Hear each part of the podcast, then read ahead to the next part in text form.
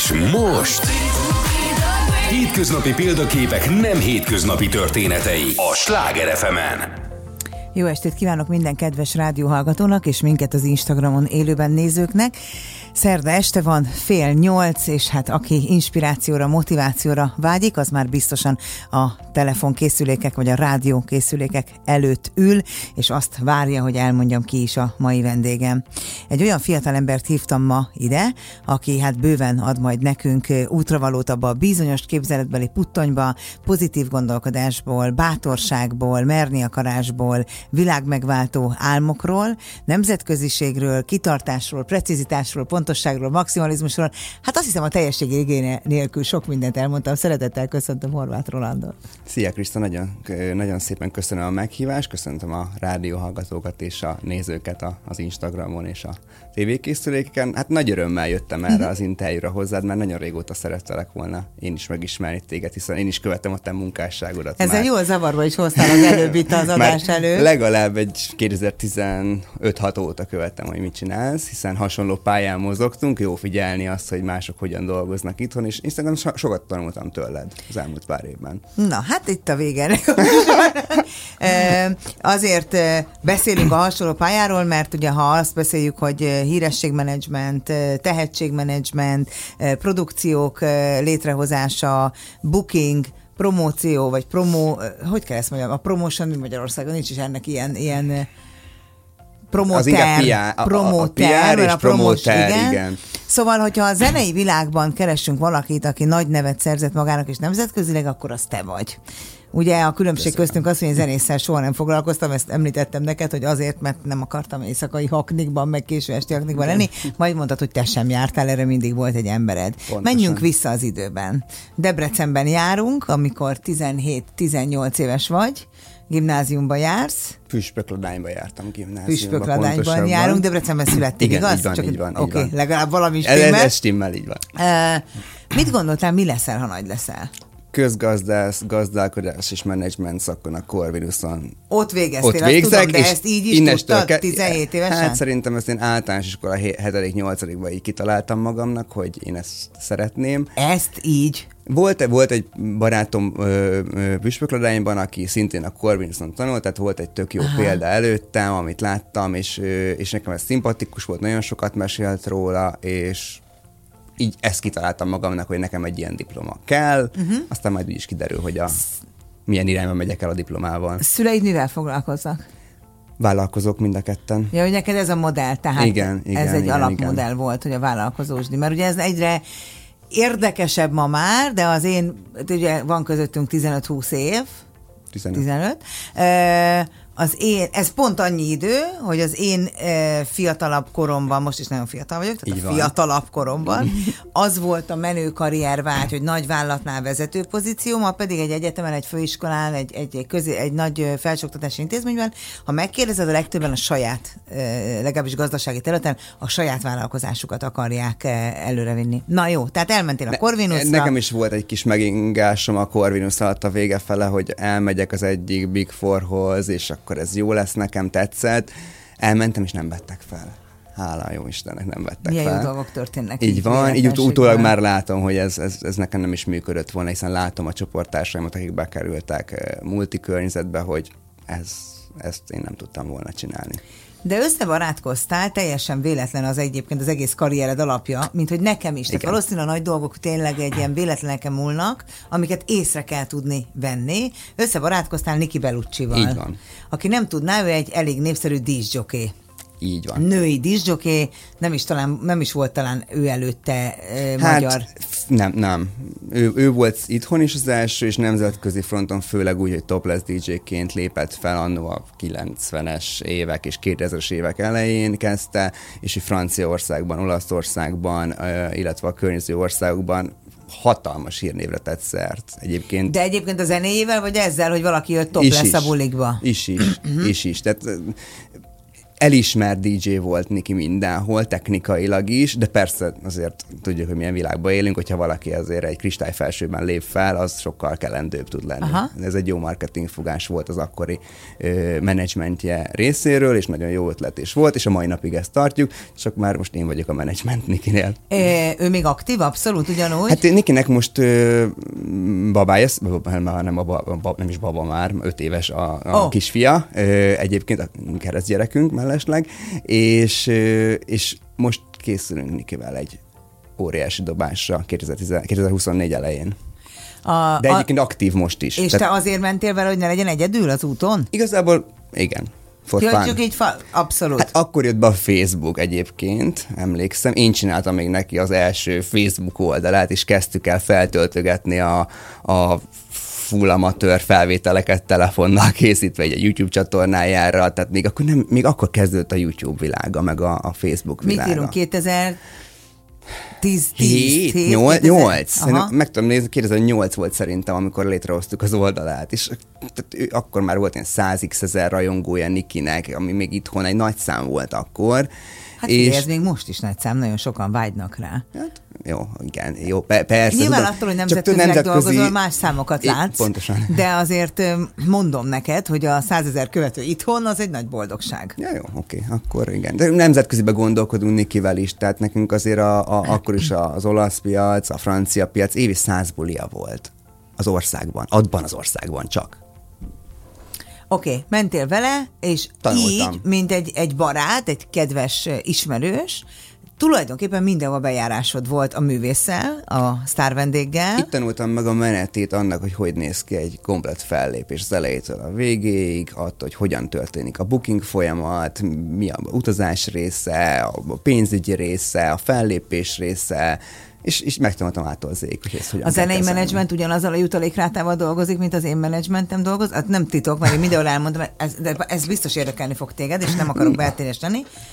Előttem nem volt teljes körű menedzsment ebben az országban. Voltak promoterek, volt koncertszervező, volt PRS, volt nem tudom, de hogy így egyben üzletileg nem képviseltek brendeket.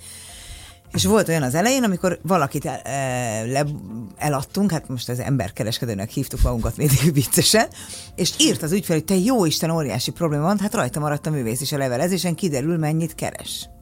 És akkor mindig visszaértünk, hogy ez nem ez a közép-kelet-európai mutyi, mi mindent teljesen tisztán, 3 oldalúan kötünk, és 20% a fix jutalékunk kész. Ha egyéb szolgáltatást akar a kedves művész, azt megfizeti egyedi megállapodáson, hogy nálatok nem mennyi. Tőle tanultam, de ugyanez a modell. Tehát nálatok is 20% van. Hát általában igen, vannak különböző esetek, például vannak olyan produkciók, amiket mi építünk fel a nulláról. Hát nem a nulláról, már van egy adott név, és nekünk kell fektetni bele több pénzt az elején, akkor általában meghatározunk magasabb százalékot, illetve egy production budgetot, és akkor ez egy egyeztetés kérdése, hogy mi az, amit elfogad az előadó, és hogy akkor 10-20% rakjunk bele egy kosárba, ahol gyűjtjük a pénzt arra, hogyha kell majd videó, turné, koncertszervezés, bármi, akkor senkinek ne a saját pénzéhez kelljen nyúlni, hanem ott van a cégben a production budget, és abból fizetjük ezeket a... Magyarországon nem találtál ellen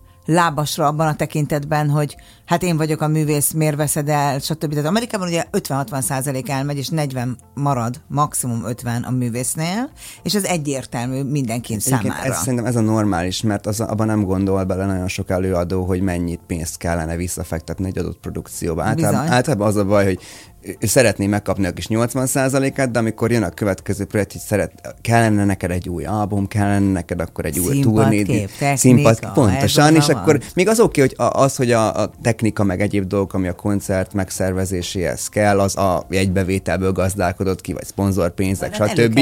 De elő kell finanszírozni, mert vizuált kell készíteni, lámpaprogramozást kell megfizetni, stage design-t kell terveztetni, PR-t kell építeni, albumot kell kihozni, videoklipet kell csinálni, social media management kell, hogyha képtelen az előadó rá magától. Elég sok rétű szerintem ez a dolog, és ezért érthető az amerikai példa, és ez lenne szerintem is a normális. El fogunk jutni odáig, ez egy ilyen kis tízer jelleggel mondom a hallgatóknak, hogy, hogy onnan, hogy Niki Belucci mellett barátként megnézed azt a piacot, leszel Dubajban 2 klubnak is a vezetője, egyébként Anastasiával, meg olyan világsztárokkal lehet látni közös képeket, mint Andrea Bocelli, akinek a házában vendégeskedsz és vacsorázol, de egyébként meg az itthon nagyon ismert és népszerű Virtuózok produkciósa, leszel majd ebből ma már részvényese, és egyébként nemzetközi promóter, majd valahol eljutunk ide is 50 perc múlva. Ezt csak azért akarom mondani, mert hogy szerintem mindaz a hallgató, aki azért van velünk, hogy inspirációt gyűjtsön, hogy érezze azt, hogy igenis Magyarországról is lehet nemzetközi karriert, önerőből, tehetséggel, kitartással szolgálni, az maradjon velünk, hogy ezeket a lépéseket meg tudja hallgatni. Na jó, hazajöttél ezekről a turnékról, azt említetted, hogy néha azt se tudtátok, hogy melyik országban ébredtek, mert ez nagyon jól néz ki távolról, de közelről azért nem annyira. Pontosan, amikor 4 különböző országban van egy hétvégén, Nikinek ez minden heti program volt egyébként, nem mindig én mentem vele szerencsére, mert nem is bírtam volna ezt. Volt olyan, hogy valamikor hajnal 4-től 6-ig kellett zenélni a klubban, aztán utána reggel 8-kor indulás tovább. A következő országban volt olyan, hogy úgy mentünk ki Moszkvába fellépni, hogy este indultunk, a reptérről mentünk a klubba, kellett készülni, öltözni, és a klubból vissza a reptérre, aztán felszálltunk a repülőre, és arra elaludtunk pikpak, fáradtak voltunk az éjszakai buli után, elaludtunk, és arra keltem fel a repülőn, hogy nagyon-nagyon szomjas vagyok.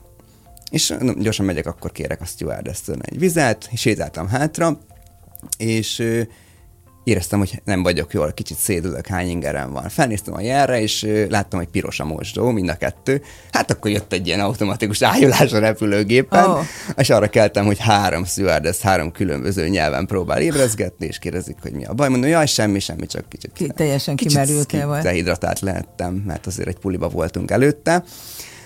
És utána visszajöttem a helyemre, és aludtam, Nikit nem keltettem fel, aztán amikor megérkeztünk Budapestre, mondtam neki, hogy hát volt egy kis ájulása.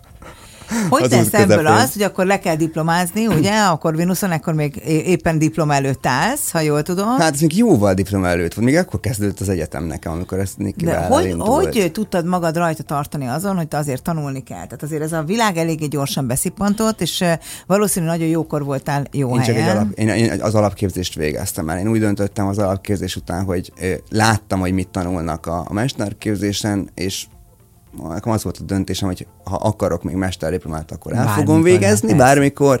Most én úgy érzem, hogy én nekem ezzel kell foglalkoznom, és inkább ebben mélyedek bele, és elkezdem ezt építeni, és meglátjuk, mi lesz belőle. És akkor lett 2 DJ, akivel elkezdtél dolgozni? Igen, akkor volt, volt egy vidéki csajszi, akivel elkezdtünk dolgozni, Hajdúszoboszló, még akkor szerintem ott is éltem. Igen, még akkor itt-ott ingáztam Püspökladány meg Budapest között, és a hajdúszoboszlói lánnyal elkezdtük építeni az ő brandjét. Szerintem legalább 25 országban voltunk, 18 évesen. De ez annak köszönhető, hogy ismerted a Niki miatt a kontaktokat, akiket meg kellett keresni? Tehát, hogy tulajdonképpen a kapcsolatrendszered. Meg a bátorságot, hogy rámertél írni. Meg gondolkodtam, tehát összeállt a kép, hogy oké, hol vannak a DJ-k, hol lépnek fel. Oké, artwork-ök csekkolni, ki a promóter, ki a klub, ki a kontakt, ki az e-mail cím, megkeresni, írni, random, kiküldeni a one page sheet-et, aztán, ha tetszik, úgy is keresnek. És ha nem tetszik, és nem válaszolnak, akkor újraírsz? Szerintem egy ilyen 5-10 levelet küldtem el akkor. Tehát a kitartás a titok. Igen. Ugye? Egyébként igen.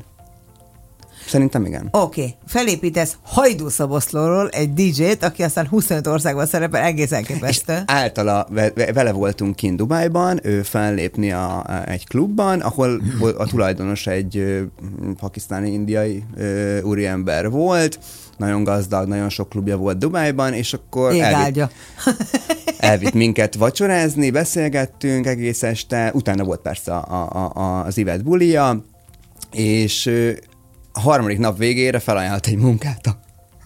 Én mondtam neki, nem tudom elvállalni, még van egy, nem tudom, másfél évem az egyetemben, majd beszéljünk akkor, hogyha vége van az egyetemnek. De látszik benned ez az álhatatosságod, vajon? Én nem tudom, hogy mit láthatott, én nem akartam, egy semmilyen utalást nem tettem rá, hogy én szeretnék kiköltözni Dubájba és neki dolgozni. Ő mondta, hogy szeretné, hogyha vezetném valamelyik klubját. Mondtam, nem tudom most, majd jelentkezem. És utána lediplomáztam, ellenvizsgáztam, írtam neki, és azt mondta, hogy menjek.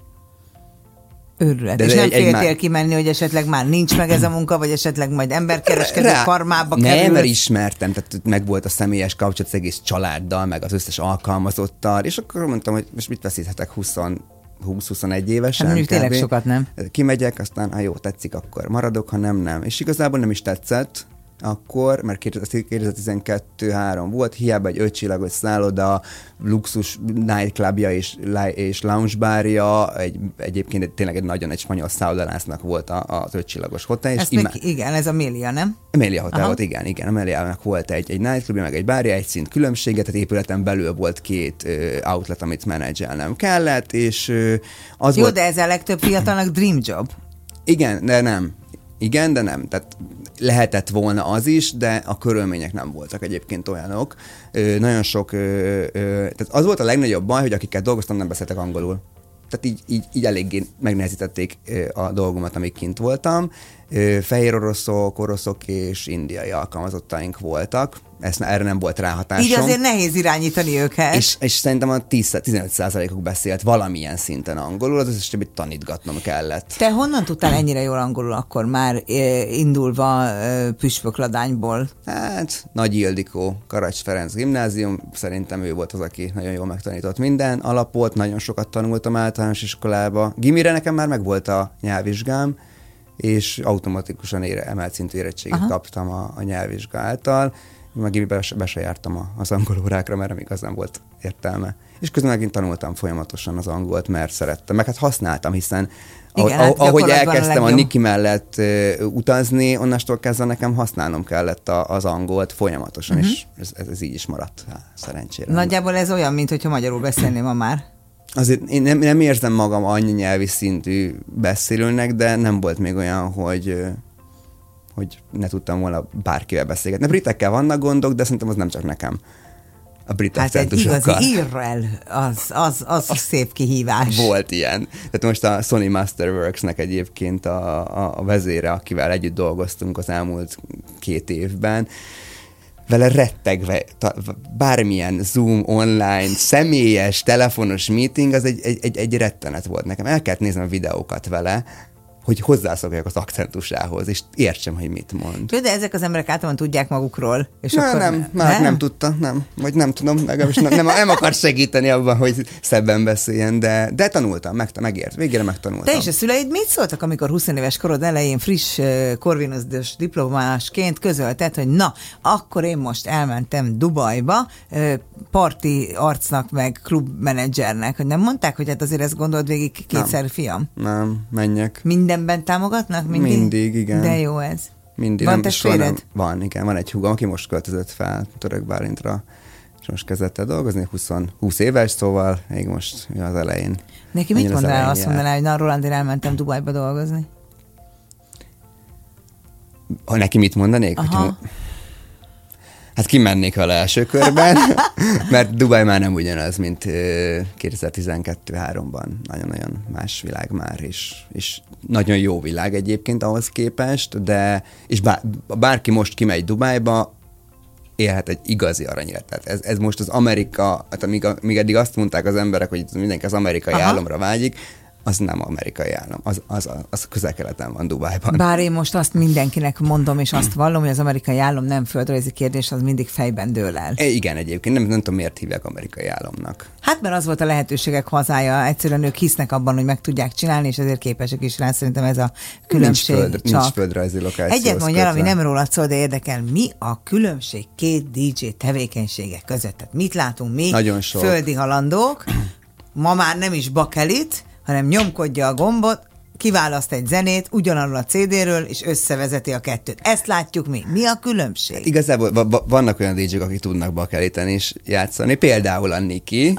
egyébként, akit nagyon sok DJ egyébként nem is hitt el, hogy Niki képes jól játszani, meg ért hozzá, és nagyon, nagyon sok olyannal szembesült még annó a legelején, hogy nem vitték, direkt kivették neki a tűt, hogy ne tudja a bakelítani. Ezek a kis szakmai kis gonoszkodások, de Nikinél... És mindig volt egy a kozmetikai táskában? Persze, mondta, hogy mármint ezt a bakelét tűt fogta, és mindig volt bekészítve neki minden kábel extra, mondtam, nem fogtok szórakozni, megtanultam, tudom, hogy kell csinálni, és Niki ezt megoldotta. Tehát technikailag igazából megvannak a szabályok. Vannak trükkök, vannak extra keverési technikák, vannak saját egyedi stílusa egyes DJ-knek, hogy hogyan keverik azokat a zenéket. Niki is 3 lejátszón játszik, mert ő nagyon szeret akapellákat rájátszani a DJ szettekre, aha, keverések közben, adott dalok alatt, ahova az úgy érzi, hogy megfelelő lenne. Tehát ez egy teljes művészi alkot. Kreatív dolog, de nagyon sok DJ meg producer is egyben. Nagyon sok DJ csak DJ, van, aki meg producer is. Aki meg producer,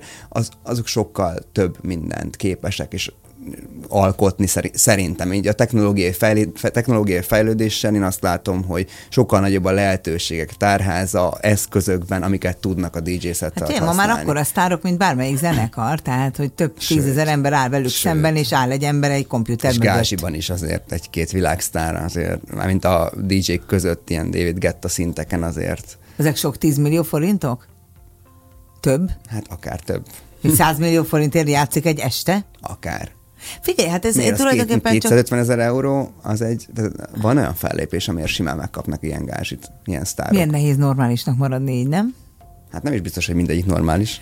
Igen, nem azért, hogy beszéljünk le róluk, hanem róla. Tehát Dubajban úgy döntesz egy-másfél év után, hogy ebből itt elég volt, és hazajössz. Egy év volt, igen, utána... Az éjszakázást nem bírtad? Vagy ezt, hogy nem tudsz kommunikálni az emberekkel? Minden. Igazából ezek voltak a legrosszabb. Az, hogy 7 napból 6 nap volt a munka, hiszen 6 nap volt nyitva. Hol laktál? Kaptál egy ilyen lakást? A hotel mellett egy pár utcával volt egy ilyen full building csak employee-knak, és csak ott voltunk elszállás. De az is tök normális. Persze, minden nagyon normális volt, tehát tök jó volt. 20 éves voltam, tehát érted, nem annyira foglalkoztam. Igen, nem a riccésre, nem tudom, mi között értem. Akkor még nem voltak ilyen igények, most de nem voltak meg ezek az igények, és rájöttem, hogy ez nekem nem jó, ez az éjszakázás. 10 kilót fogytam, nem éreztem jó magat, állandóan sötétben voltam, hiszen nightclub volt, meg lounge bar volt, nappal meg pihentem. Aha. Szóval viszont fordítva értél, mint igen, és ez nekem nem működik. Tehát úgy, ahogy mondtam az elején, hogy nem utaztam, tehát Nikivel utaztam, de próbáltam eleválni erről, mert nekem ez az éjszakázás egyáltalán nem az életem. Hála a jóistennek a promóterség nem kíván éjszakázás, mert 10 órára vége van a koncertnek, éjfélre haza tudok menni, hogyha olyan van. Hogy találkoztál a virtuózokkal? Tehát, mert hogy Dubajból oda vezeted egyenesen az út, hogy egy közös ismerősöt bemutatott Peller Mariannnak, nem? Nem, ez úgy történt, hogy az édesapámnak az egyik nagyon jó barátjának a felesége a Mariann kozmetikusa. Ennyi. Ezen múlik egy Mariann arcának a masszírozása közben valószínűleg Mariann panaszkodhatott arról, hogy szüksége lenne. Nem talál normális munkerőt, és az Aida mondta neki, hogy ő tud. És igazából szerintem 3 napra rám Mariann felvett. És bedobottam mélyvízbe. Ez is milyen bátorság tőle. És bedobottam mélyvízbe azonnal. Ja, mert utána 1-2 hét múlva kezdődött az egész. 2 hét múlva kezdődött a műsor, és én voltam a produkciós menedzser, 1 hónap múlva én voltam az ügyvezetője a cégnek, utána én csináltam mindent. Ez 2014? 4 ősz. Hogyan tudtad, hogy egy televíziós produkcióban mik a feladatok meg, hogy mit kell csinálni? Fogalmam nem volt. Fogalmam nem volt. Azt sem tudtam, hogy ki kicsoda az asztal körül. Ott volt 20 ember, és senkit nem ismertem, csak a Mariant. De... És elfogadtak? Sőt, szerintem igen. Mert azért a televíziós szakma köztudottan nem annyira... barátságosan befogadó. Én nem éreztem semmilyen ellenszenvet. Én szerintem tökre kedveltek azok a kollégák, akikkel dolgoztunk a virtuózok alatt, mert tudták, hogy megoldom ami probléma, és ez nekik meg pozitív volt, és nem igazán tudtak olyat a szemre hányni, ami nekik ne lett volna jó. A virtuózokban ilyen nagyon gyorsan a ranglétrán haladtál, és ott ismerkedtél meg tulajdonképpen a mostani szakmáddal, nem? Igen.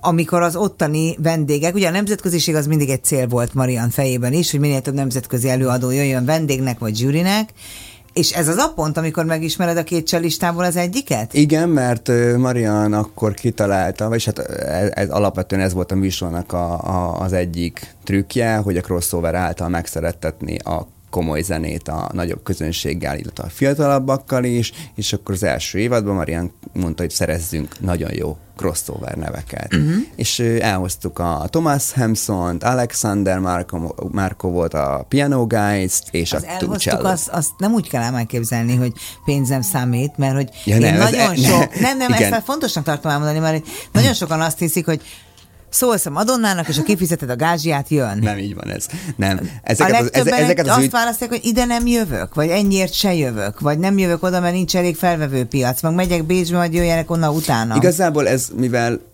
nekem már akkor Mariann a Virtuózok idejére már azért volt egy kialakult booking kapcsolatrendszerem a legnagyobb ügynökségekkel, VMA, CA, mindegyikkel szinte. Aha. Mindegyiknél volt olyan ügynök, akivel már valamilyen szinten kapcsolatban voltam, és igazából nem is volt túlságosan nagy erőfeszítés a 2Celloszt meg a Piano Guys-t elérni, főleg, hogy ugyanaz az ügynök kezelte őket akkoriban, akivel azóta még mindig jó barátok Aha. vagyunk azzal az ügynökkel, és már van 3 gyereke is, nevet már férhez ment, fú, de régen volt, és egyezkedés, tárgyalás, gázsi, mi az, ami nekünk van budget, mi az, amit ők hajlandóak elfogadni, és egy hosszú egyeztetésre megyünk bele ilyenkor az ügynökséggel, meg a menedzsmentekkel, és akkor a megállapodást megszületik, és eljönnek fellépni a tévéműsorban. És már a Virtuózoknak részvényese vagy? Igen, egy pici részben. Jó, igen. De a másik részvényes meg a Domingo. Igen, meg a Hauser is. Na, tehát ő azért ez egy eléggé jó hát társaságba keveredtél, ha szabad igen. ilyet mondani. Ez szerintem Marianntól egy nagyon-nagyon kedves, aranyos gesztus volt, és nagyon örültem neki, amikor ezt elmondta nekem, miután elintéztem, hogy a Hauser is érdekelt legyen a műsorban, és beszálljon, mint részvényes, és állandó zsűritag is. Már a harmadik év lesz idén, amikor harmadik év lesz, amikor a Hauser zsűri tag lesz Domingóval közösen. Ki volt az első világsztár, akivel találkoztál?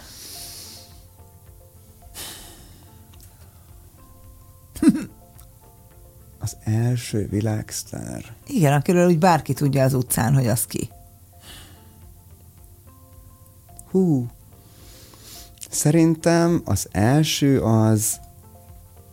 Hát szerintem nem a Virtuózokban, de a Virtuózokban lehetett. Ilyen szintű nagy sztár, akkor az első az a Thomas Hampson volt, aki a Virtuózokban volt. Személyesen szerintem. Nem! Dehogy is nem, hamarabb várjunk. Hát most feladtad a leckét, utána kell néznem. Komolyan utána kell néznem. Vannak olyan szereplők közt, akik digidőket nem fogják ismerni a nagy közönség. Aki a legnagyobb volt, szerintem ebben az időszakban, akkor az Ennio Morricone volt személyesen a házában, Rómában, amikor interjút készítettünk vele. Nem és én, de az újságíró, de én szerveztem kompletten az utazást, és a saját házában ott voltunk, és ott készült az interjú, és ott álltam előttem. 30? Á, akkor 20. Erről éppen a neten van egy kép, ahogy éppen vele dolgozol, nem a házában, igen. hanem valamilyen koncerthelyszínen. Lehetséges. Azért, mert aztán idehoztad őt egy önálló koncerten, nem? Te csináltad az utolsót itt? Nem, az utolsót nem. Nem, az utolsót nem. De te csináltál? Csináltunk, igen. 2015-ben csináltuk januárban a Morricone-t a magyar Virtuózokkal közösen. Veled egyébként is nagyon jellemző lett rád a bátorság, mert most mindenki arról panaszkodik, hogy nem lehet jegyet eladni, nem lehet semmit csinálni, és most volt nemrég, mi volt az utolsó, Il Volo volt? Az Il Volo volt, ahol ami teltház volt pár hete, nem?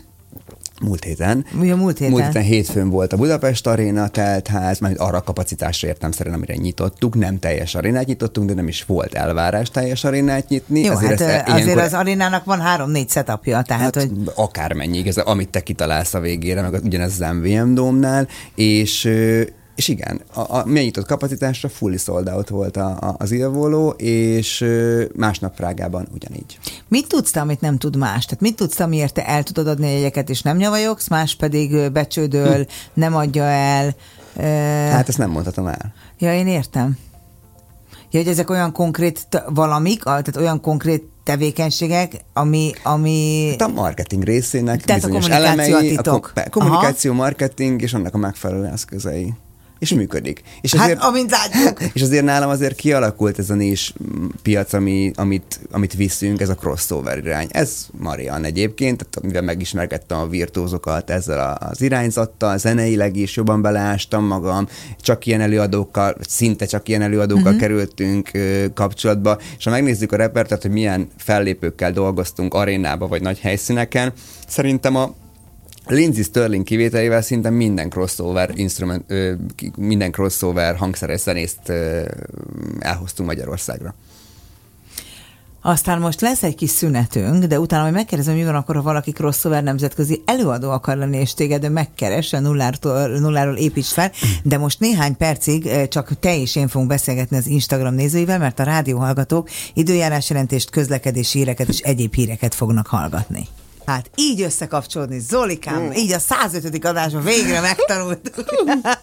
A Zoli mindig jelez nekem, hogy van egy percünk hátra, és akkor erre figyelek. Szóval te ilyet is válasz? Tehát, hogy amikor mert ugye ez az én kedvencem volt mindig, hogy a nagy A kategóriás sztárokat képviseltem, csináltam a produkciókat, ezt a szamat, és akkor jöttek a teljesen ismeretlenek, hogy ő szeretne lenni valakit, de még semmit nem tett érte, hanem azt várta, hogy akkor te építs fel, hogy neked vannak ilyen megkereséseid? Vannak. És ezekre mit lehet mondani? Nemzetközi piacon dolgozunk, nemzetközi előadókkal. De nem létezik, hogy van olyan magyar tehetség? De, legyen elég pénze. Legyen elég pénze. Aha. Nagyon sokat kell befektetni. Ez olyan, mint az élsport, ott is kell az elején. Nagyon sokat kell befektetni. Nem ingyen készülnek a megfelelő social anyagok, nem ugyanez a, csak úgy egy jó példát hozok akár a Hausernél, amit csináltunk, hiszen beutaztuk a félvilágot csak azért, hogy videókat gyártsunk a social média felületeire. Jó, ez fun is volt néha, persze, de... Nyilván, hát ez nem lehet, de azért munka sokszor... akkor sikeres, ha közben jól is érzed magad. Igen, de ezeknek sokszor nagyon sok költségvonzata is volt az utazások által. Természetes. Hotelek, ha nem mindig sikerült megoldanom valami dílt a helyszínekkel, akkor ezekért persze fizetnünk kell, és ezek production budget. Ezre költeni kell. Ugyanúgy a social media kezelésére, a tartalmak gyártására, a megfelelő minőségű posztokra, hiszen ez egyetlen egy felület, ahol a világot el lehet érni, és nagyobb piacokat el lehet érni. Plusz a hirdetés, mert hirdetni is kell. Hogyha organikusan nem működik, akkor kénytelen hirdetni. Vagy ontja magából a tartalmat, és valami elkezd működni. Ezt te megtanultad közben, vagy mindig alkalmazol rá valakit? A social media kommunikációra gondolom. Én utálom a social médiát. Utálod? Miért utálod? Én próbálom a lehető legtávolabb tartani magamtól, és a lehető legkevesebbet használni. A privát életedbe gondolom. Igen. Ja, persze, igen. Tehát én mindig van rá valaki, aki kezeli a felületeket. Néha egy picit, amikor ilyen saját koncertjeinket indítjuk el, új sokat indítunk, akkor szeretem, hogy nagyjából kézbe tartani, hogy mi kerüljön ki. Néha akkor én is megcsinálom őket, de még a saját profilomat is néha rá kell vennem magam, hogy foglalkozzak vele egy kicsit, mert kell külsőleg az, hogy az nemzetközi szinten lássák. Ez nagyon fontos, amit most mondasz, hogy mennyire foglalkozol tudatosan a saját márkád építésével. Ezt tőled tanultam, és egyébként... Köszi! Amikor én még ezt csináltam, nem tudtam, hogy ennyire kell ezzel foglalkozni. Én láttam, hogy elkezdtél ezzel foglalkozni, és én is elkezdtem utána vele foglalkozni. Egy picit. És nekem a Hauser alatt konkrétan le volt tiltva az összes profilom private-ra. Hát persze, mert mindenki jegyet akar, meg szívességet akar. Nem, ez ennél sokkal rosszabb sztori, hiszen nagyon-nagyon a crossover, és nem csak a crossover, más előadóknál is, sajnos van egy ilyen international social media crime, amivel azt csinálják, valószínűleg valami eldugott ázsiai országban, raktárakban, óriási hangárakban informatikus hacker, guru felvett emberkék, akik minden crossover, Yo-Yo Ma, Bocelli, Hauser, 2Cellos, Zandré, stb. Előadóknak a célközönségét kipécézve, akik idősebb hölgyek leginkább, betámadják, és folyamatosan pénzzel próbálják őket zsarolni az előadó nevébe kamu profilokkal, és ezt be is veszik sajnos. Oh. Szörnyű. Tehát ez nekünk a legnagyobb probléma volt. Erre kellett külön embert alkalmaznunk, aki csak és kizárólag azzal foglalkozott, hogy a scammeröket tiltotta és törölte, és válaszolta. Több milliók szerintem az, amiket ezek az idősebb nők, hölgyek kifizetnek a csalóknak. Tehát láttuk a leveleket, hogy 50 000 euró, 100 000 euró, mi az, jelzálog a házon, stb. Ilyeneket csináltak, és folyamatosan... Hát ez a szabadítsa kézaurát, te nem tudod mi ez, de itt volt egy dél-amerikai sorozat, tudod mi az? Tudom, igen, és emlékszem arra. És emberek gyűjtést rendeztek, hogy kiszabadítsák Izaurát. És volt olyan, hogy ültünk egy hotelben, és oda jött hozzánk egy idős hölgy, hogy akkor itt vagyok, akkor együtt reggelizünk, és néztünk rá, és a csaló folyamatosan vele beszélgetett a hotelbe, és oda rendelte, ahol mi voltunk. Ez volt a legijesztőbb sztori. Amikor ott állt, és elmesélt az egész sztorit, és ott ültünk a reggelinél, és mondta neki, hogy ne haragudjon, de nem mi vagyunk azok. És nem tudunk erre most így, mit nagyon sajnáljuk, de és ott ült az idős hölgy, és 80 körüli hölgy egyébként, és Mit mondasz rá? Hát bele se gondolsz, hogy milyen árnyoldalai vannak egy ilyennek. És ha már felmész az Instagramra, szerintem nekem is van körülbelül ilyen 100-200 kamu profilom, amivel a nevemmel próbálnak, mint a menedzser.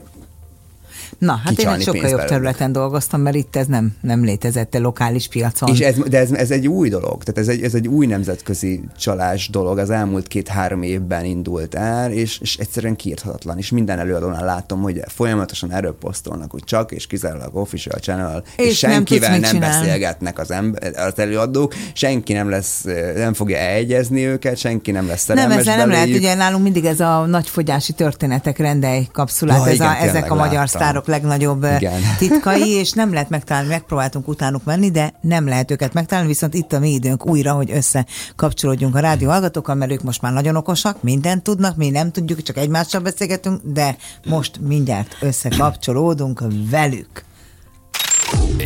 És most hétköznapi példaképek, nem hétköznapi történetei a Sláger FM-en. Nos, hát kedves rádióhallgatók, mi nekünk fogalmunk nincs, hogy milyen időjárás lesz holnap, de nagyon jót beszélgettünk az elmúlt 6 percben is ma esti vendégemmel, Horváth Rolanddal, leginkább arról, hogy a nemzetközi crossover koncertek és rendezvények piacán milyen negatívumokkal, milyen nemzetközi csalásokkal, social media büntettekkel kell számolnia egy-egy promoternek, az ember nem is gondolná, hogy mi mindenre kell figyelni, de jussunk el odáig, hogy a Virtuózokban te megérezted azt, hogy te tudsz a saját lábadra is állni, és megalapítottad azt a céget, ami ma is működik, így ugye, van. Ami a Booking Promotion Management rövidítéseiből BPM. Képzeld el, hogy az enyém, a TMC, az képtelen volt Hajós András ügyfelem megjegyezni, és mindig mondta, hogy a TCM, de az egy ilyen másik cég, az egy Talent Management and Consulting?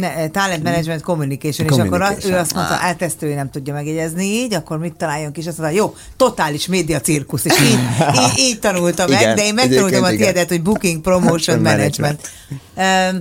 Szóval megalapítottad ezt a céget, akkor milyen célokkal, vagy milyen tervekkel gondoltad azt? Tehát, hogy az ember mit lát, van egy biztos állásod a Virtuózoknál, meg vagy becsülve, de te ennél többre vágytál. Nem, én nekem ez kiderült viszonylag hamar Mariann mellett, hogy én nem vagyok alkalmazott típus. Aha. Imádjuk egymást a mai napig, de ő is szerintem is belátta azt, hogy jobb, hogyha együtt dolgozunk sokat, mint hogy alá-fölé rendelt aha. viszonyban, és ez így is van, ez a mai napig így is van, minden rendszeresen beszélünk, üzletelünk egymással, és nagyon szeretjük egymást, és ez jó döntés volt, hogy én akkor külön váltam tőlük, és akkor mi volt a fő fókusz, hogy koncerteket szervez? Nem, akkor nem. Első körben a VPM-et azt előadó menedzsment és bookingra aha. hoztuk létre, mert akkor még ez így működött az országban, ez már a piac már azóta nagyon sokat változott Magyarországon. És szerintem. Akkor magyar előadókat képviseltél. Igen, akkor magyar. De volt külföldieket is, tehát például hoztunk egyik újságnak a gála rendezvényére, Sophia Liz Baxtert például én intéztem, meg egy már bezárt klubban, az Andrássy úton rendszeresen hoztuk a sztár fellépő DJ-ket, szegedi ifjúsági napokra hoztunk fellépőket, tehát azért külföldieket aha. már. És akkor éreztük meg azt, hogy sokkal jobb a külföldön dolgozni, már csak a számokat látva. Tehát mit szóltak? Euróban jobban néznek ki leírva. Az mindenképpen így van. A piaci szereplők, ugye volt itthon a Live Nation, meg a Multimédia, Broadway. Nagyjából most is ez van. Még van egy pár, igen, aki csinál egy rendezvényt. Meg Brádi Marci Isten nyugasztalja, de hogy nagyjából ez a 3-4 cég osztotta föl most a piacot. Most sincs más, hogy... Rögtön elfogadtak? Tehát senki nem tett ellenet soha semmi? Most nem fogom megkérdezni, hogy ki és mit, csak hogy... Szerintem én mindenkivel... A Live Nation kivételével, mert nem azért, mert nem rosszban vagyunk, nem igazán alakult ki köztünk soha a kapcsolat. De ők vannak itthon? Igen, persze.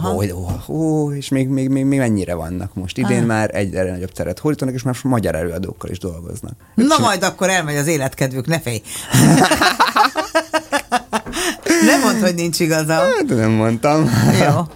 Szóval igen, majd megtanulják, hogy milyen a magyar... Teljesen más a magyar előadó, minden szempontból. Tehát, igen.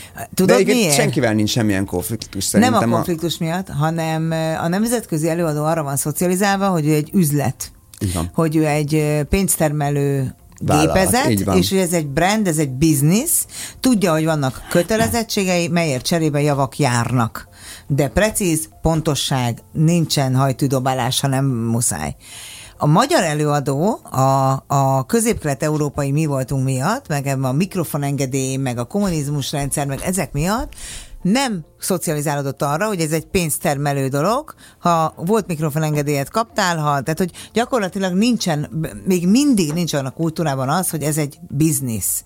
Így van. Itt művészetnek van, ez a lila ködnek van apostrofálva, és ami meg van engedve egy művésznek, az nincs megengedve egy biznisznek, és szerintem ez a legnagyobb probléma, tehát ez nem ezt emberi jó, ügy, hanem egy hozzáállásbéli probléma.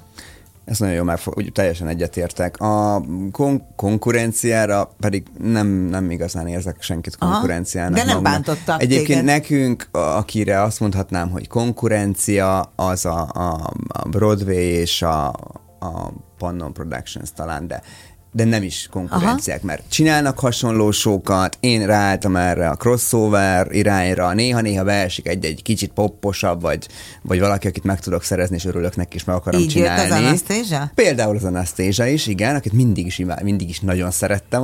De ez hogy jött? Na, tetszik, ülsz valahol, és kitalálod, hogy idehozod, és fölhívod, vagy ülsz valahol, és valaki fölhív, hogy ő jönne Közép-Kelet-Európában. Nem. Mi a pont? Hát is. Az eredet történet. Ez akkor is, meg most is, ugye, is. Hiszen valamikor én gondolkodok, és kezdek el csekkolni előadókat, hogy kik vannak turnén, kik terveznek új albumot, mikor jön ki új album, hiszen Amerikában, meg egész Nyugat-Európában úgy működik, hogy kiadó, album, kijön az album, és utána jön egy turné. Aha, nem csak random, csak nem random nem. Vannak one-off bulik, elmennek, fellépnek, megcsinálják, van ilyen special performance, ahol felnépnek, de alapvetően ennek van egy menete, amit minden oldalról támogat a gépezet, aha, hiszen van egy nagy Sony, Universal, Warner kiadó, akkor kijön az album, akkor van egy worldwide marketing plan, attól függ, hogy az előadó milyen területeken dolgozik, és akkor ez minden irányból szupportálva van. Ennyi.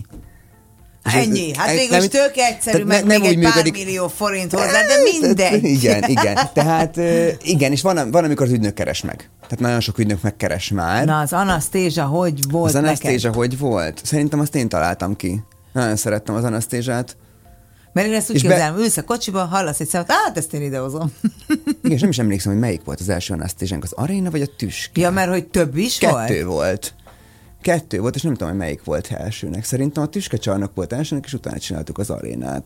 Hát ez milyen jó, hogy kettő másodszor is visszajött, mert nyilván meg volt veled elégedve. Elég kellemes vagy egyébként. Egyébként az igaz, hogy egy nagyon sok előadót azért nem lehet ide elhozni, mert nem tudjuk mi magyarok kifizetni azt a jegyárat? Nem, a legfőbb probléma az, hogy 21% az áfa Magyarországon. Ez a legnagyobb probléma. Hát ez nem csak a koncertjegyeknél van, így ez mindennel ez a probléma. Igen, de itt elbukott az egész költségvetés, tehát nem tudok tovább számolni. Aha. Most például az előadó művész, akit hétfőn jelentünk be, és 7 év után Magyarországra hozunk, ez egy exkluzív információ itt. Hát így neked. Nem exkluzív, csak akkor, ha tudnánk, hogy ki az, ugye? De hát 7 év majd után... nem engednek ki a stúdióból, amíg majd nem mondod titokban. 7 év után, ez már egy... kis jelzés. Egy olyan crossover világsztár, aki több tucatnyi sót is egymás után bizonyos helyszíneken képes megtölteni, akár Bukarestben is 8 arénát egymás után egyik turné alkalmával. Magyarországon is nagy sikereket ért el, amikor még fellépett, de mivel nem jött ki a matek, ezért elkerülték Magyarországot. Aha. Szóval és most te hozod. És végre ilyenkor... sikerült olyan matekot kialkudnom, ami és ilyenkor működik. Budapestre hozod, akkor már te viszed Bukarestbe, meg Zágrábba is? Vagy... Nem. Ez a fellépő különösen nehéz eset, hiszen ők nagyon-nagyon, tehát ők saját maguknak csinálnak szinte mindent, és egy csodával határos módon kaptam meg ezt a sót, és nem is gondoltam volna. Minden évben tettem ajánlatot, csürtem, csavartam, hogy hogyan prezentáljam, hogy jó legyen, és most az MVM Dómban, elárultam a helyszínt is, az MVM Dómban. Jó, hát 3 helyszínünk van Magyarországon, igen, tehát nagyon-nagyon nem. Igen, tehát vagy Budapest Arena, vagy MVM Dóm, hanem stadion, és az MVM Dómban lesz egy gyönyörű koncertünk jövő novemberben. Júj, de izgi! Figyelj csak, amikor mondjuk itt az Il Volo, és a Gabi énekel velük egy színpadon, a Tóth Gabi, akkor azt hogy éred el? Mert én pontosan tudom, teljesen nem hivatalos információval, mert valahol egyszer jó helyen álltam, hogy mikor legutóbb itt voltak, és akkor nem te voltál a promoter, majd megveszett egy magyar könnyűzenei előadó, hogy egy színpadon állhasson velük, és mindig lepattantak, és mindig elutasították őket, mondván, hogy nincs duett, nem énekelnek senkivel, ők csak egyedül énekelnek, stb. Hogy ez egy ilyen kapcsolat, vagy egyszerűen te annyira ártatlanul kérdezed, hogy neked nem lehet nemet mondani, vagy hát mi konkrétan ad? Ez nagyon-nagyon, ez nekem fel sem erült, hogy nemet fognak erre mondani egyébként. Beegyeztettünk, amikor a koncertet bejelentettük, hogy én örülnék neki, hogyha lenne egy duett egy magyar énekes nővel. És mindenképpen. Most úgyis elég megy a sajtóba, hát jó lesz ő. Nem ezért. Nem, de nem ezért gondoltam komolyan. Te mondtad, nem én nem mondtam. Igen, van egy másik Tóth is, akinek elég jó hangja van, de neked pont ez kell. Nem, én nem mondtam ilyet. És akkor megmutattam a több énekesnő profilját is megmutattam egyébként nekik, és akkor mondták, hogy a Gabival akkor szívesen énekelnék a, nem vagyok jó olaszos, de Canzone per te a dal címe, és szerintem gyönyörű volt. Ja, ezen neked énekelek, gondolom, ez azt jelenti. Igen, gondolom. Nem tudok olaszul, sajnos. Láttam az interneten, tényleg gyönyörű volt. Gyönyörű volt. Szívet szorító. Gabi előtte a dalt, meghallgattuk, a menedzsment is meghallgatt, és mondták, hogy perfekt. Tehát semmi nem történik egy ilyen nagy nemzetközi koncerten, ha a menedzsment nem látta. Semmi. Tehát ez minden ez utolsó szögig mindennek le kell egyeztetve lenni. Mindig. És szerencsére az Il Volóban nagyon szoros a kapcsolatom. A fiúkkal is személyesen, mindegyikőjükkel, és a menedzsmenttel is. Az viszonylag könnyen ment. Nagyon sok koncertünk, tehát eleve 2 koncerttel kezdtem, 2 sold out koncerttel, ami a 2 legnagyobb állomás volt az egész európai turnéjukban. Ez már már megalapozta azt a bizalmat, hiszen ez volt az első közös volt már egy közös munkánk, mert a Hauser zenélt, vagy tehát vendégszereplő volt az Il Volo Morricone albumán, tehát már kapcsolatban voltunk ezelőtt a menedzsmenttel, és mit akartam mondani? Hát, hogy jóban vagy velük nagyon. Ja, igen, nagyon jó a viszonyom, tehát itt voltatok a sajtótájékoztató alatt nyáron, amikor tartottuk a bejelentést, meg az interjúkat készítettük a koncert promóciójára, meg Gabival is találkoztak már nyáron, akkor elég sok időt töltöttünk együtt, illetve most is, tehát az itt tartózkodásuk alatt együtt mentünk Prágában is egész nap együtt voltunk, és mondhatom, hogy elég jó baráti kapcsolat alakult ki velük hát is. Te most már nemzetközi promoter vagy, és koncertszervező. Mi az a pont, amikor azt mondod, hogy ez még mindig nem elég, mert akkor te csinálsz egy nagy nemzetközi booking ügynökséget? Megcsináltam. Tudom. Tudom, hogy megcsináltad, sőt, most már nem csak itthon van céged erre, hogyha szabad ezt elmondani. De bookingot is, mert a booking részére mondom. Tehát a promóterség volt az első kilépés az országból. Én úgy gondolom, hogy ahogy elkezdtünk Prágában rendezvényeket szervezni, utána rájöttem, hogy ez sokkal jobb, kevesebb az áfa, sokkal több a pénzük az embereknek, sokkal drágább jegyárakat lehet elkérni, és sokkal több pénzt lehet keresni egy koncert végén. Ami a nap végén azért nem ördögtől való, mert ezért csinálod, hát ez egy vállalkozás. Igen, persze. És akkor utána gondolkodtam, hogy miután végigturnéztem a 2Cellossal Amerikát, meg Európát, és megismertem az összes helyszínt, több mint 40 helyszínt a turné alatt, arénát, meg a kapcsolatokat, ugyanúgy a aréna menedzsmenteket, stb. És én ezt láttam, hogy úristen, ezt mindenhol meg tudom csinálni. Bárhol meg tudom csinálni. De jó ez. Mert ez bátorság kell hozzá. Azért van nagyon sok apró részlet, amit ki kell dolgozni, legyen jó könyvelőd az adott országban, aki végigmenedzseli az adott koncertet. Honnan találsz egy adott környezetben? Mindenhol van kapcsolatunk. Én értem, de hogy keresed meg? Hogy kezded el? Tehát egy olyan országban mész, mondjuk, ahol még nem csináltál semmit, mi az első lépésed, hogy egy jó könyvelőt találj? Mindig gyakorlati dolgot akarok tudni, tudod, hogy azért kapcsolnak ezek a mindig keresek olyan embert, aki az adott országba kapcsolatom, és azáltal próbálok keresni megfelelő könyvelőt, ha nem, akkor pedig Google, és addig keresek, amíg nem találok egy olyat, aki megbízható, jó ajánlások vannak a cégről. Igazából ezek nem óriási könyvelési dolgok, egy koncertnek a legkönyvelése, hiszen eleve nincs annyi, egy projekt kapcsán felmerül 40 számla, amit le kell könyvelni, bejövő, kimenő, hiszen a jegybevételt egy cégtől kapod meg, a ticketing company-től a végén, és az összes többi az a... Ticketing company-t még nem csináltál? Nem, mert én a jegy.hu rendszerébe vagyunk beintegrálva, nagyon jó feltételrendszerrel, és nincs szükségem rá. Annyira jó, és annyira tudjuk a használatát, hogy nincs szükségem más rendszerre. Nagyon sokat ajánlottak már modernebb rendszereket, de az, annyira megtanultuk használni ezt a backend szoftverét a jegypontonak, az összes alkalmazott, beleértve engem is. Tehát hányan vagytok, amikor azt négyen. Mondod, hogy... Aha.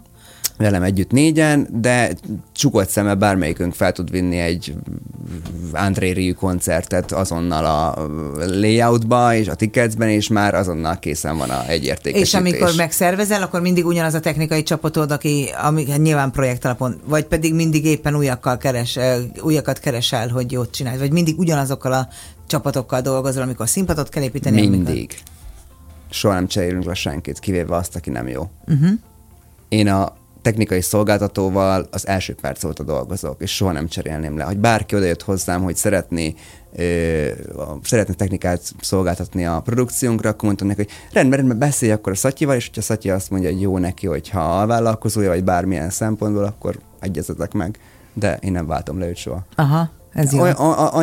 Annyira sokszor segített ki minket is, meg mindig úgy álltunk egymáshoz, hogy nem tudom megtenni egy olyan szolgáltatóval, amikor tudom, hogy baj van, odaáll és megcsinálja, hogy én őt leváltom. Soha nem tudnám megtenni. És ezért is vannak ilyen megbízható partnereink.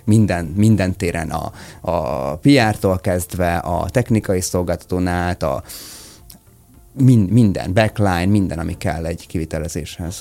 Mi most a következő dobás? A következő dobás az... Várjunk is, hogy is van? Ja, most jelentettük be tegnap előtt Péter Bencét Prágába, az O2 arénába. Oh. Igen. Illetve hétfőn fogunk bejelenteni valakit, akit egy titkos, aki igen, titkos. Mondd, úgysem mész ki addig adás után, amíg nem tudom ki veled. Így van. De én tudom a marketing szabályokon. Hétfőn kedden fogjuk bejelenteni a koncertet, és utána még most, hát ezt nem mondom el, azt nem lehet még, mert nem publikus, mert majdnem elszóltam magam. Utána tavasszal lesz a Marcelito Pomoy koncertünk, akiről nagyon sokan nem tudják, hogy kicsoda, de egy filippin énekes fiú, aki megnyerte a Philippines Got Talentet, aztán pedig Amerikában a 2020-as Got Talent Championsban volt szereplés, második lett, és neki kellett volna megnyerni, egyébként mindenki azt akarta. Tehát te általa a közelébe kerültél az amerikai nagy tehetségkutató műsornak is? Nem, mondom, tehát úgy volt, hogy a párom egyszer megmutatta, hogy nézd, milyen jó. A csávó két hangon tud énekelni. Tehát szoprán és tenor hangon énekel. Elénekli a Contapártírót egyedül a színpadon. De úgy, hogy libabőrös leszel tőle. Már megmutatom, hogyha befejeztük. Jó. Libabőrös leszel tőle. És utána a párom megmutattam, mondom, hát ezt meg kell csinálnunk. Megkerestem, lekutattam a Fülöp-szigeteken, utána megtaláltam azt, akivel dolgozik Amerikában, aki egy másik filippin úriember, és addig írogattam és vadáztam őket, mire... Mindenhol, Instagramtól kezdve az összes social platformon át, addig kutattam, még meg nem találtam őket, és megtaláltam egy... Hát ők is csak emberek. Persze, egy hónap alatt megtaláltam, és volt visszajelzés, és mondtam nekik, hogy figyeljetek, ezt fel kell építeni. Ebből aranybányát lehet csinálni Európában. Mondom, itt van egy Bocelli, egy Sarah Brightman egy személyben. Mondom, ebből csodát tudunk csinálni, és meg is csináljuk. Május 24-énre van meghirdetve, felépítünk egy komplett showt rá, teljes repertoárral, amit utána szeretnék utána több. Hát fél 29-én van a szülinapom, elég jó elé szülinap lesz, hogy egy ilyen akkora showt csinálsz. Kapsz egy VIP első soros jegyet. Jaj, de cuki vagy, nem ezért mondtam, de csak kapsz, hogy ez ilyen. Tehát te akkor mégiscsak van ilyen, hogy látsz benne valamit, és elkezded felépíteni, és aztán majd a nemzetközi sikerül. Ezt megmutatom neked, és meg fogod érteni, hogy miért. Van nekem ilyen. Ez nagyon tetszik, van hogy ilyen. Nem csak kézelőadókkal dolgozol. Van ilyen, és ebbe fektetni kell sokat. Tehát most üzenetezek pont egy manilai operatőrrel, hogy menjen el Marcelitóhoz, vagy szervezzen le egy komplett forgatás. Ne kelljen kiküldenem a saját embereinket, vagy ne kelljen nekem kirepülni, hanem rábízzuk a komplett projektet, hogy légy szíves, vegyetek fel X dalt, X szögből, X dizájnnal, stylisttel, fodrásszal, sminkessel, és küldjetek a nyerset a Marcinak, és majd Marci megvágja, amire szükségünk van belőle. Tehát, hogy te egyszerre sok országban gondolkozol sok mindenben, igen. És ezt imádod? Imádom, igen, és ezt szeretem. Azt szeretem leginkább, hogy sokat kell külföldbe gondolkodni, mert tök más a mentalitás, és tök más, hogy gondolkodnak az emberek. Mindenben. És akkor most mi a kapcsolat Dubajhoz? Most a Dubájhoz az a kapcsolat, hogy saját vállalkozást csináltunk Dubájban, hogy Dubájban is tudjunk koncerteket szervezni, és az első koncertünk az a Coca-Cola arénában lesz. És őt sem mondhatom el, mert még nem publikus, de... Mit kell követni Koncertpromó Instagramon az, ahol... Mert akkor legalább tudják a hallgatók, hogy most... Meg az én profilomon, meg a Koncertpromó profilján folyamatosan. Mert hogyha az ember itt van, és ilyen kedves és szimpatikus, akkor úgy érzi a hallgató, hogy egy kicsit ismer téged. Tehát nyilván akkor most mondjuk, hogy a Horváth Roland oldal, ami Roland alsó vonal Horváth, mert tegnap alig tanultam, vagy találtam meg, mikor be akartalak tegelni, akkor azt kövessék, mert akkor ott első kézből tudnak értesülni. Igen, mindig kirakok minden produkciót egyből. Amikor kirakjuk a koncertpromóra, akkor én is kiszoktam posztolni, mert nagyon sok ember látja nálam is, és tudod, azért ezek a nemzetközi kapcsolatok, amik vannak, nekem ez az üzletileg fontos az, hogy a Veronika Bocelli, a Bocelli felesége menedzsere lássa azt, hogy én mivel foglalkozok, a Hans Zimmer ügynöke menedzsere lássa azt, hogy én éppen most mivel foglalkozok, mert ismerem őket, és rendszeresen találkozok velük, és egyetlen egy platform, amit ők is követnek, az az Instagram, nem foglalkoznak semmi mással. Tudom, hát láttam, amikor velük voltunk. Az Insta, nem a Facebook, hát nem, az Instagramot kezelik, azt futtatják, de én ezt éreztem egy nemzetközi platformon, hogy az Instagram az, ami ilyen félüzleti, de nem LinkedIn. Tehát úgyhogy ezt szeretik. Ha meg kéne fogalmaznod, hogy mi az, hogy valaki ennyire sikeres tud lenni ilyen rövid idő alatt, mert azért végül is 10 év alatt lettél nemzetközileg sikeres, tehát hogy majd nagyon nagy érdeklődéssel fogom megnézni, hogy mi hova jutsz 10-15-20 év múlva. Mi a titok szerinted? Meg lehet fogalmazni? Manifestáció és kitartás. Manifestáció és kitartás. Tehát, hogy elképzeled, hiszel benne, és addig mész, és mindig elképzeled, és Eldöntöttem, és kitalálom, hogy mit akarok csinálni, és megcsinálom. És akkor nincs lehetetlen sehol. Nincs semmi, nem is. És most ezt érzem, hogy ez nagyon-nagyon működik. Hol leszel öreg ember? Toszkána. Toszkánában? Fortadei Mármi, lehetőleg. Jaj, de hát ott koncerteket fogsz szervezni, ott nem fogsz pihenni semmit. Forday már mi van? Hát az a legjobb tengerparti üdülő. Az igaz, de ott van egy ilyen zenei fesztiválszerű valami. Van neki, meg ott van a Bocelli család, és hát rendszeresen. Hát akkor lehet, hogy ott a zenei fesztivál. Ez. Igen, hát egy Toszkána azt tetszene. De egyébként valószínűleg Dubai lesz. Dubai, Toszkána és itthon között egy ilyen háromszögben. Én messzebb nem szeretnék menni. Tehát te megtaláltad az élethivatásod? Meg. Tudom, hogy tavaly volt egy kiégés közeli állapotod, és erről nem beszéltünk, mert én sokkal jobban szeretek a pozitív dolgokról beszélni. De ez pozitív egyébként. És csak azért említem meg itt a végén, hogy aki azt gondolja, hogy neki nincs esélye, és te csak nagyon sikeres, hogy neked is volt már mélypontod az életedben, és a tested jelzett. Nagyon hamar. Éreztem azt, hogy nagyon sok mindent csináltam egyedül abban az időszakban, ez tavaly, harmadik-negyed évben, és egy vesekvel kerültem kórházba, amitről hirtelen nem is tudták, hogy mi az, és 3 napig infúzión, meg folyamatos Honvéd kórházban folyamatos megfigyelés alatt voltam, mire rájöttek egyébként, hogy vesekkő, mert egyébként másra gyanakodtak, szóval félre is lett egy kicsit kezelve, de... utána megoldódott szerencsére, és az már egy olyan jel volt, amikor tudtam, hogy ami körülöttem volt akkor, hogy ez biztos, hogy ettől van. Előtte voltam ilyen nagyon magas lázas beteg 3-szor, úgyhogy nem szoktam egy ilyen viszonylag rövid idő alatt, és akkor mondtam azt, hogy ezek jelek, és akkor most változtatni kell, és akkor változtattam is azonnal. Ez azért nagyon fontos, hogy időben észrevett, tehát mert lehettél volna ebben évekig is. Simán. És akkor eltékozod a tehetségedet. Ha én nem lépek, akkor ebbe vagyok végig, ma most is. És azóta minden 1000-szer jobb lett, amióta ezt megléptem. Ez is tök fontos, az a baj, hogy olyan dologban voltam benne, ami más álmánba se képzeli el magának, hogy ilyen munkája legyen, és ennek ellenére azt feladtam, meg azon változtattam, és kitaláltam, hogy mi lesz nekem jobb, és jobb lett sokkal. Hát mert hosszú távon akarod ezt csinálni. Igen. Utolsó kérdés, ha bárkivel dolgozhatnál, kivel Pink. Pink. És fogok is. Meg fogom csinálni egyszer. Na akkor én meg ott fogok állni, és gratulálok neked. És ott elsősorban fogunk tombolni. De mindenki a Pinket nézi, én meg majd neked fogok gratulálni. Az biztos, hogy egy stadiont fogok valahol szervezni Pinknek. Nem tudom, hogy hol és mikor, de az biztos, hogy azt fogok szervezni. Hát figyelj, Roland, én azt kívánom neked teljes szívből, hogy ez sikerüljön. Köszönöm szépen. Úgy sikerüljön, ahogy megálmodod, ahogy manifestálod, és akkor tényleg Én nagyon hiszek ezekben a történetekben, hogy teljesen mindegy, hogy hova születünk, ha hiszünk magunkban, tanulunk, fejlesztjük magunkat, akkor igenis elegendőbb mindez ahhoz, hogy sikereket érjünk el. Nagyon örülök, hogy megismerhettelek ebben a rádióműsorban. És nagyon sok mondatot kaptunk tőled a puttonyunkba, amiket viszünk magunkkal ilyenkor, hogy nekünk is jó legyen, tanuljunk és inspirálódjunk. Köszönöm szépen. Köszönöm szépen, Kriszta. Szép estét mindenkinek. Az elmúlt egy órában Horváth Roland volt a vendégem, aki csak a műsor közepén csatlakozott be. Azt arra buzdítom, hogy vagy a Sláger FM applikációján, vagy pedig majd az Instagram oldalomon hallgassa, nézze vissza ezt a beszélgetést, mert megéri. Jövő héten szerdán este munkaszüneti nap van, úgyhogy nem találkozunk, de november 8-án újra várok mindenkit a hétköznapi példaképek nem hétköznapi történeteivel. Lőbenvegy Norbert lesz a vendégem. Vigyázzanak magukra!